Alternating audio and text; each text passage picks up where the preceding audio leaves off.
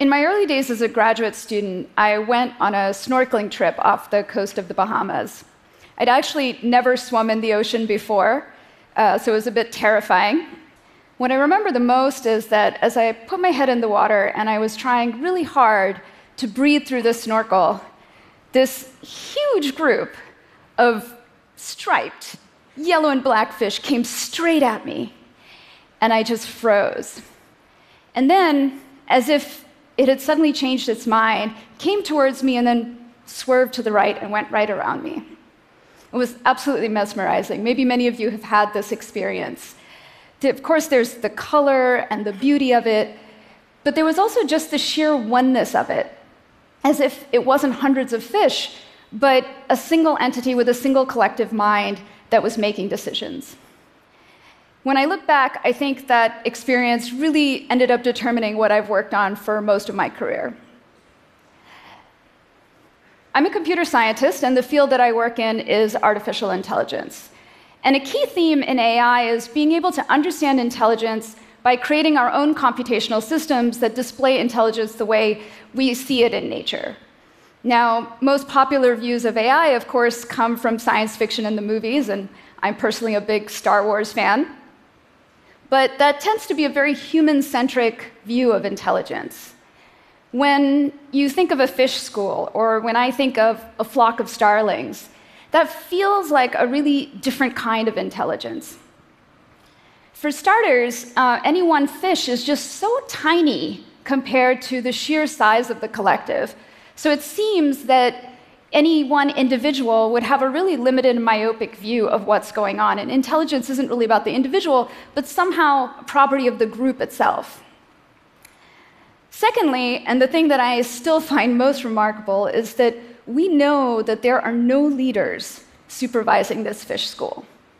Instead, this incredible collective mind behavior is emerging purely from the interactions of one fish and another. Somehow, there are these interactions or rules of engagement between neighboring fish that make it all work out.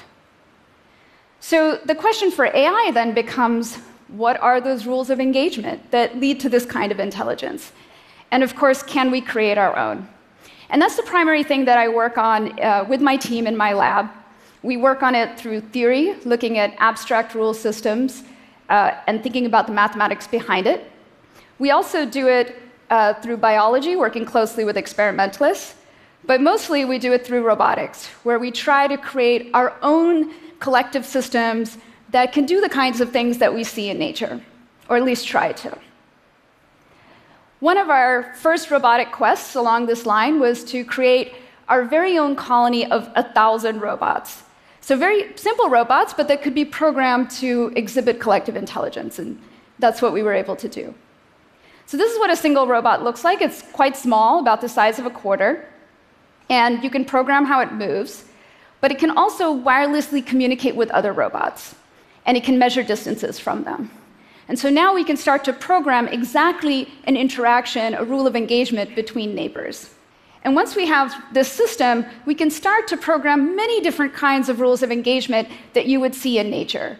So, for example, spontaneous synchronization, how audiences are clapping and suddenly they start all clapping together, or fireflies flashing together. We can program rules for pattern formation, how cells in a tissue determine what role they're going to take on and set the patterns of our bodies. We can program rules for migration. And in this way, we're really learning from nature's rules.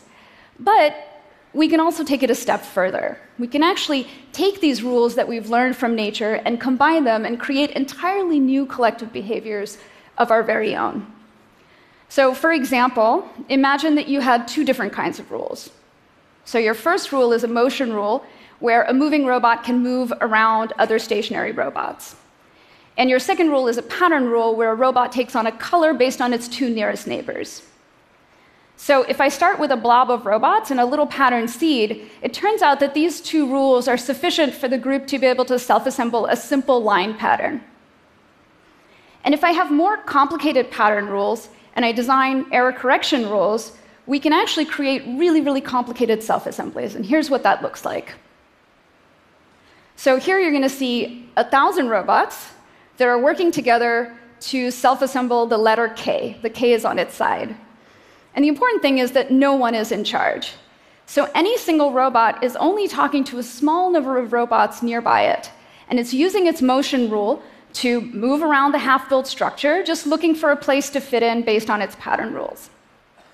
And even though no robot is doing anything perfectly, the rules are such that we can get the collective to do its goal robustly together. And the illusion becomes almost so perfect, you know, you just start to not even notice that they're individual robots at all, and it becomes a single entity, kind of like the school of fish. So these are robots and rules in two dimensions, but we can also think about robots and rules in three dimensions. So, what if we could create robots that could build together? And here we can take inspiration from social insects. So, if you think about mound building termites, or you think about army ants, they create incredible complex nest structures uh, out of mud and even out of their own bodies. And like the system I showed you before, these insects actually also have pattern rules that help them determine what to build. But the pattern can be made out of other insects or it could be made out of mud. And we can use that same idea to create rules for robots. So here you're going to see some simulated robots so the simulated robot has a, a, motion rule, which is how it traverses through the structure, looking for a place to fit in. And it has pattern rules, where it looks at groups of blocks to decide whether to place a block. And with the right motion rules and the right pattern rules, we can actually get the robots to build whatever we want. And of course, everybody wants their own tower, So once we have these rules, we can start to create the robot bodies that go with these rules. So here you see a robot that can climb over blocks, but it can also lift and move these blocks, and it can start to edit the very structure that it's on. But with these rules, this is really only one kind of robot body that you could imagine.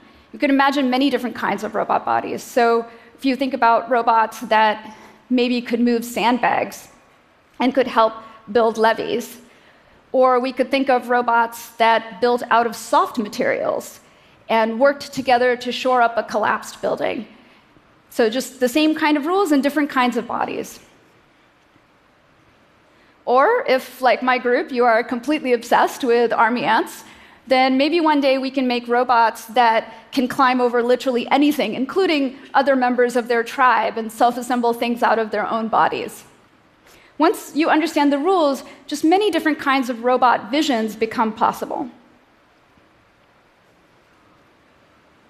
And coming back to the snorkeling trip, um, we actually understand a great deal about the rules that fish schools use. So if we can invent the bodies to go with that, then maybe there is a future where I and my group will get to snorkel with a fish school of our own creation.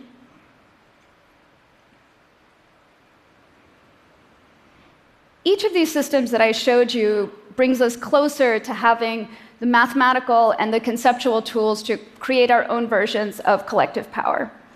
And this can enable many different kinds of future applications, whether you think about robots that build flood barriers, or you think about robotic bee colonies that could pollinate crops, or underwater schools of robots that monitor coral reefs, or if we reach for the stars and we think about programming constellations of satellites in each of these systems, being able to understand how to design the rules of engagement and being able to create good collective behavior becomes a key to realizing these visions.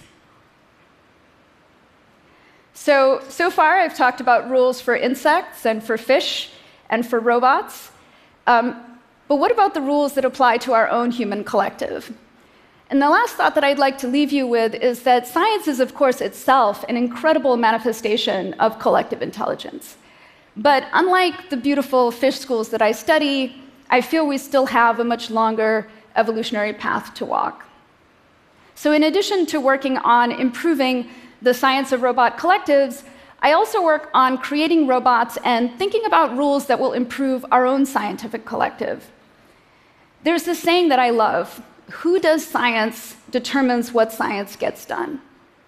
Imagine a society where we had rules of engagement where every child grew up believing that they could stand here and be a technologist of the future. Or where every adult believed that they had the ability not just to understand, but to change how science and technology impacts their everyday lives. What would that society look like? I believe that we can do that. I believe that we can choose our rules and we can engineer not just robots, but we can engineer our own human collective. And if we do, and when we do, it will be beautiful. Thank you.